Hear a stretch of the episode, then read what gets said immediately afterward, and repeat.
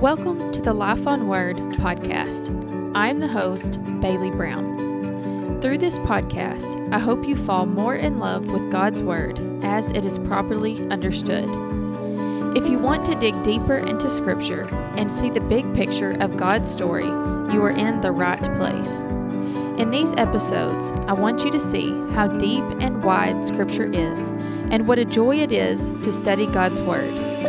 Life on Word exists to encourage you to build all of your life on the Word of God because it is the only worthy foundation. For more resources relating to studying the Bible, theology, and discipleship, check out bayleelbrown.com. Hi, friends, and welcome back to Life on Word. Today we are looking at Matthew chapter 10, which is the second of Jesus' discourses recorded in Matthew's Gospel. In the last episode, we covered several events where Jesus miraculously healed many people with varying afflictions and had compassion on the people of Israel. Opposition to Jesus' ministry continues to pick up as the Pharisees accuse Jesus of being from Satan. Chapter 10 starts with Jesus preparing to send out his disciples on their own missions, where they will be representatives of Jesus' name and mission. This is a great chapter that has important historical significance for the 12 apostles and for all disciples and missionaries of Jesus in all times. With that, we'll get started, and as always, I'll read the passage and then we will break it down. And he called to him his twelve disciples, and gave them authority over unclean spirits, to cast them out, and to heal every disease and every affliction. The names of the twelve apostles are these First, Simon, who is called Peter, and Andrew his brother, James the son of Zebedee, and John his brother, Philip and Bartholomew, Thomas and Matthew the tax collector, James the son of Alphaeus, and Thaddeus Simon the Zealot, and Judas Iscariot, who betrayed him. These twelve Jesus sent out, instructing them Go nowhere among the Gentiles, and enter no town of the Samaritans, but go rather to the lost sheep of the house of Israel. And proclaim as you go, saying, The kingdom of heaven is at hand. Heal the sick, raise the dead, cleanse lepers, cast out demons. You received without paying, give without pay. Acquire no gold or silver or copper for your belts, no bag for your journey, or two tunics or sandals, or a staff, for the laborer deserves his food. And whatever town or village you enter, find out who is worthy in it, and stay there until you depart. As you enter the house, greet it. And if the house is worthy, let your peace come upon it. But if it is not worthy, let your peace return to you. And if anyone will not receive you or listen to your words, shake off the dust from your feet when you leave that house or town. Truly I say to you, it will be more bearable on the day of judgment for the land of Sodom and Gomorrah than for that town. Behold, I am sending you out as sheep in the midst of wolves, so be wise as serpents and innocent as doves. Beware of men, for they will deliver you over to courts and flog you in their synagogues, and you will be dragged before governors and kings for my sake, to bear witness before them and the Gentiles. When they deliver you over, do not be anxious how you are to speak or what you are to say, for what you are to say will be given to you in that hour. For it is not you who speak, but the Spirit of your Father speaking through you. Brother will deliver brother over to death, and the father his child and children will rise against parents and have them put to death. And you will be hated by all for my name's sake. But the one who endures to the end will be saved. When they persecute you in one town, flee to the next. For truly I say to you, you will not have gone through all the towns of Israel before the Son of Man comes. A disciple is not above his teacher, nor a servant above his master. It is enough for the disciple to be like his teacher, and the servant like his master. If they have called the master of the house Beelzebul, how much more will they malign those of his household? So have no fear of them, for nothing is covered that will not be revealed, or hidden that will not be known. What I tell you in the dark, say in the light, and what you hear whispered, proclaim on the housetops. And do not fear those who kill the body, but cannot kill the soul. Rather, fear him who can destroy both soul and body in hell. Are not two sparrows sold for a penny? And not one of them will fall to the ground apart from your Father. But even the hairs of your head are all numbered. Fear not, therefore, you are of more value than many sparrows. So everyone who acknowledges me before men, I also will acknowledge before my Father who is in heaven.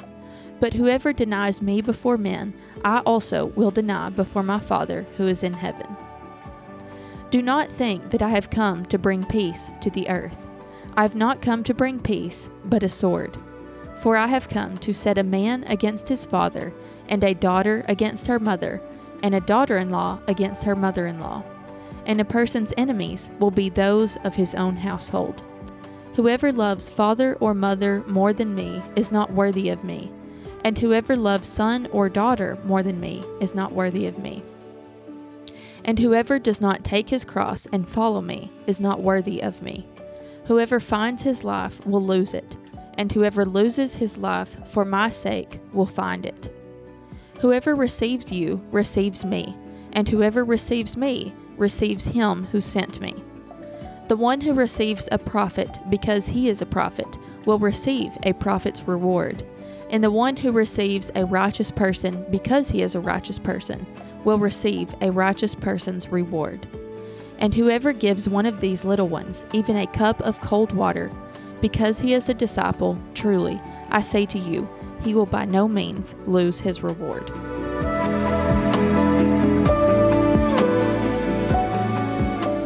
Remember that in the last episode, chapter 9 concluded with Jesus' metaphor about the harvest being ripe and in need of harvesters, referring to the people of Israel being eager to see God move. Chapter 10 now shows how Jesus plans to meet the spiritual needs of the people of Israel through the works of his disciples. At this point, Jesus' mission is well established. He has proclaimed his central message that the kingdom is here. He has gathered his first disciples and taught principles of discipleship. He has demonstrated his authority and power over sickness, evil, and nature. Now, Jesus' focus turns toward sending his disciples to proclaim his same message. All that the twelve will accomplish is because of the authority and power they have received from Jesus. Their mission validates Jesus' claim that the kingdom of heaven is here and that people should respond to his messianic proclamation. But their mission also continues the great push back against the powers of Satan and evil on this earth. The disciples were to go about healing and restoring, bringing life and hope to others. Before detailing the instructions Jesus gave the disciples, Matthew records the names of the twelve. The number 12 carries deep significance, tracing back to the 12 sons of Jacob, who became the foundation of the 12 tribes of Israel. The 12 disciples symbolize the continuity between God's work in the Old Testament and the present moment, as they are sent to announce the arrival of the kingdom to the lost sheep of Israel. But they are not merely symbols of God's restorative plan for Israel, they were meant to be part of the means by which God brings about this restoration. They were taking on an active role in God's big story. Matthew's list of the twelve is one of only four places in the New Testament that records who they were. Within the group, there was plenty of diversity, to say the least. They come from different walks of life, reflecting various professions, backgrounds, and even political ideologies. Peter, Andrew, James, and John were successful fishermen. Matthew was a hated tax collector, and Simon was part of the zealous group that was willing to die to try to liberate Israel. It seems that outside of their connection to Jesus, these men probably would not have chosen one another's company on their own. Another interesting thing to note about this passage is that Matthew calls them the 12 apostles in verse 2. The word apostle isn't used very often in the Gospels, so it's important to define this term. A disciple is not the same thing as an apostle. A disciple is one who believes in Jesus and follows him. But the narrow meaning of apostle used here means one who has been commissioned by Jesus personally to be his representative. While there can be a broader meaning of apostle that merely means one who is sent, this usage is the more narrow, specific meaning. These men were to be foundational in the future of the church.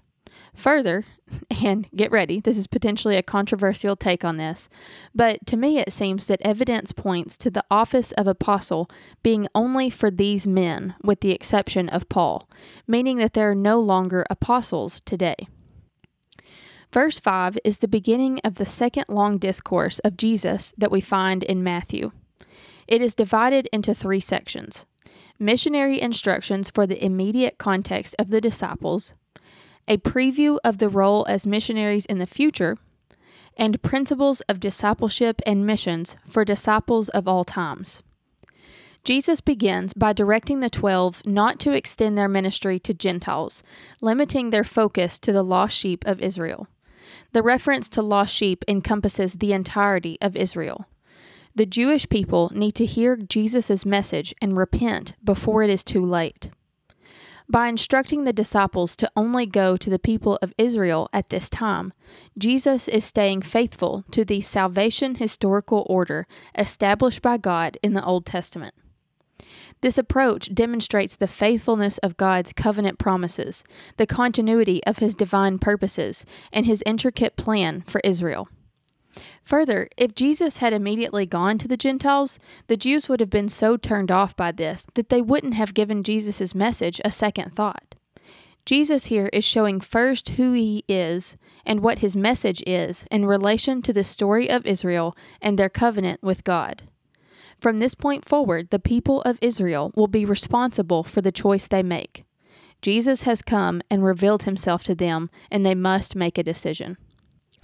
Nearing the end of this section, Jesus instructs his disciples to take very little on their journey and to not accept money as they minister. Here, Jesus emphasizes the principle of relying on God and the generosity of those who receive their message. He then tells them to search for a worthy person and to shake off the dust from their feet when someone rejects their message. Both of these statements are significant. A worthy person pertains to anyone who responds positively to the message of the kingdom through Jesus. When the message is rejected, the symbolic act of shaking off dust echoes a common Jewish practice when Jews would leave Gentile territory. This was a way to get any uncleanness, so to speak, off of themselves. Here, the action of the disciples serves as a sign of judgment for rejecting Jesus' message. It encapsulates the idea that those who refuse the message face the consequences of their choice. Verse 16 begins Jesus' instructions for the long term missions the disciples will go on, reaching both the Jews and the Gentiles. To put ourselves in the shoes of the disciples at this point, think about what they've seen as they followed Jesus. The crowds have mostly been amazed at Jesus' power, but now the religious establishment is starting to oppose Jesus. In this section, Jesus gives his disciples a fuller sense of what they should expect on these missions, and it's not all good. Jesus knew that they would face great opposition. His message was revolutionary, which meant that it was also dangerous. We also see in verse 16 a reversal in the sheep metaphor. Previously, the people of Israel were depicted as sheep, while the disciples were the shepherds. However, now Jesus casts the disciples as sheep among wolves, signaling a change in subject. Jesus transitions from their immediate mission to the Jews to the challenges they will face during their long term mission. Here are some textual clues that lead us to that conclusion. 1. Jesus shifts from using present tense verbs to future tense, indicating a future timeline. Two, he mentions ministering to Gentiles, which was not an option in their short term mission. Three, Jesus prepares the disciples for intense persecution, which they did not encounter during Jesus' earthly ministry. Now, continuing the theme of discernment that we saw a few chapters ago, Jesus exhorts the disciples to be discerning as they proclaim the gospel. The disciples are to be both wise and innocent. And this entails navigating the complexities of their ministry with shrewdness and sensitivity while maintaining the purity and the authenticity of their message. Jesus then explains the suffering that the disciples will face. The disciples bear the privilege and burden of carrying Jesus' name. While this honor aligns them with Jesus, it also exposes them to the hatred that is directed at him. As a result, they will experience suffering and persecution due to their association with Jesus and his message. Followers of Jesus may even find themselves pitted against their families when their loved ones do not see the validity of Jesus' identity and message. His statement, He who stands firm to the end will be saved, signifies not physical rescue from death, but spiritual salvation. This salvation includes experiencing the blessings and peace of the kingdom. True disciples will persevere through adversity and trials because the Holy Spirit will give them what they need to endure. At the end of this section, Jesus makes the statement For truly I say to you, you will not have gone through all the towns of Israel before the Son of Man comes. Scholars have heavily debated what Jesus means by this. While some say that Jesus is referring to the Son of Man judging Jerusalem and it being destroyed in AD 70, other scholars believe Jesus is referring to his second return at the end of the age. What all agree on, though, is that the disciples should be diligent in spreading Jesus' name and message in spite of persecution, hardship, and family alienation, and should be faithful until the end. Starting in verse 24, we find Jesus teaching about characteristics of discipleship that apply to disciples and missionaries of all times. He emphasizes the concept of disciples becoming like their master. Jesus explains that discipleship entails not only emulating his teachings, but also sharing in his experiences, including persecution and rejection. This reality underscores the seriousness of their commitment and the cost of following him. But Jesus then provides three reasons for his disciples not to fear as they bear his name and mission. First, because the truth will be revealed. The hidden aspects of Jesus' ministry and identity will be brought to light. The world will witness the reality of Jesus as the true King and Messiah, vindicating the disciples who remained loyal and faithful to him. Second, because the disciples' eternal destiny is secure. Jesus assures his followers of their eternal security. This assurance empowers them to face persecution with courage, knowing that no matter what the challenges they face on earth are, they possess the confident hope of eternal life in the kingdom.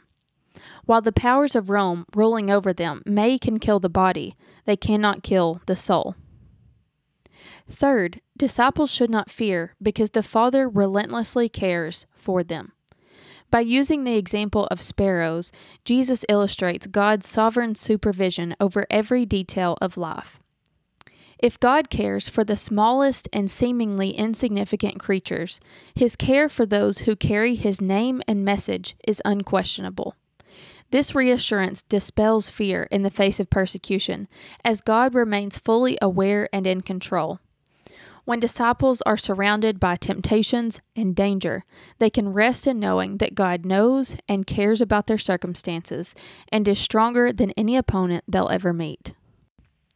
Returning to the theme of family relations, Jesus acknowledges that allegiance to Him can create division even within families.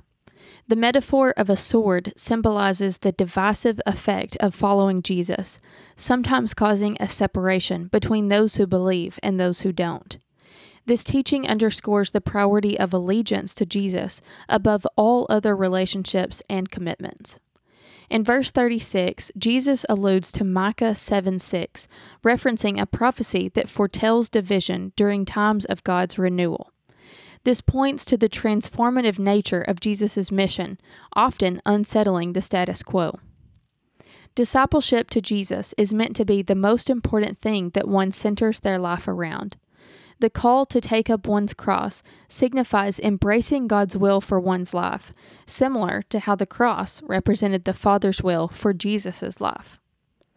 This radical commitment illustrates that discipleship means aligning one's life with the divine purpose, no matter the cost. Jesus concludes by reiterating the authority with which his disciples go forth, bearing his name and his message. He emphasizes mutual care among disciples, especially for the vulnerable and the needy. This underscores the communal aspect of discipleship and demonstrates that following Jesus goes beyond individual commitment. It involves caring for one another within the community. This concludes chapter 10, so we will now wrap up and look at a couple of takeaways from what we've read. Since this has been a big point of application in the last several episodes, I want to only briefly touch on the issue of our priorities as believers. Much of Jesus' mission discourse emphasizes that a disciple's first allegiance should be to Jesus above anything else. Though the picture of Christianity in the West today may look differently, Scripture paints a clear picture that following the way of Jesus means being all in. It only takes just one sold out person to do great things for the kingdom here on earth. Imagine how much greater the reach would be if we had whole churches living out their missions as Jesus instructs in this chapter. All disciples who follow Jesus are also called to be missionaries. Now, this doesn't mean that everyone has to leave their day job and go to a far off land to reach the lost, but what it does mean is that all are called to be open and receptive to using the resources they've been given to evangelize, spread the name of Jesus, and further his kingdom. But in order to do this effectively, we must know the scriptures and God in a real way. We must be committed to growing as disciples, always seeking to know and love Him and His Word more and more. I believe that as we learn more about what the Bible says, we fall deeper in love with our Creator and Sustainer. Another point of application to note is that as disciples, we are called to be discerning, being wise as serpents and innocent as doves, as Jesus said. As we live in this fallen world, it is not helpful to be naive to the evil that is within. Our hearts are vulnerable to temptations, spiritual attacks, and hurt. Therefore, we must guard our hearts and prepare ourselves for the attacks of the devil sent our way. But we should never get to the place where we are so protective of ourselves, seeking comfort and safety, that we neglect to carry the message of Jesus into the world. Jesus promised that carrying his message would bring difficulty and often persecution, but disciples are called to endure, knowing that God will be with us in tangible ways. Today we looked at Matthew chapter 10, where we read Jesus' instructions to his disciples as they went out to proclaim his name and power. Jesus addressed his disciples both for their short term mission that was to be directed only to the Jews and for the longer term mission until the end of time, witnessing to both Jews and Gentiles. Jesus concluded this discourse by highlighting characteristics of missionary disciples. In the next chapter, we will read of Jesus' interactions with John the Baptist while John was in prison. If you enjoyed today's episode, Please subscribe so you never miss an episode and leave a review. The mission at Life on Word is to encourage others to love God and Scripture more, so we would love your help in furthering this mission.